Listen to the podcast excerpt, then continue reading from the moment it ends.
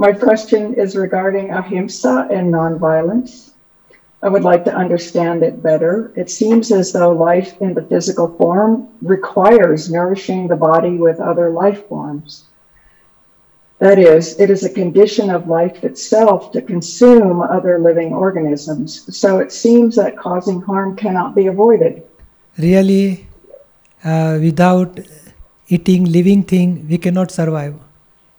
So, but there are creature from one sense to five sense. So when we are eating living thing, but it is a one sense only. Vegetables, fruits, grains, water. This is one sense only. Don't hurt two sense to five sense. They feel they can experience fear. They want to alive.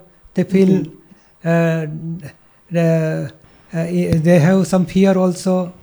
So we don't want to uh, h- hurt that from two sense to five sense.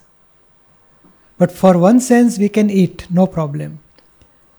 You can sprouted beans you can eat, water, fruit, uh, fruit, vegetables, everything we can eat.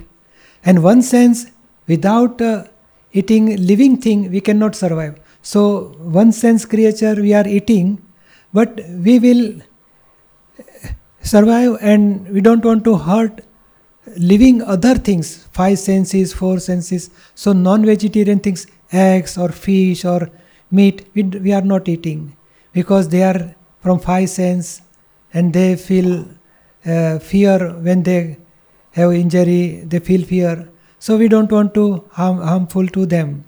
But we can eat one sense living things for survival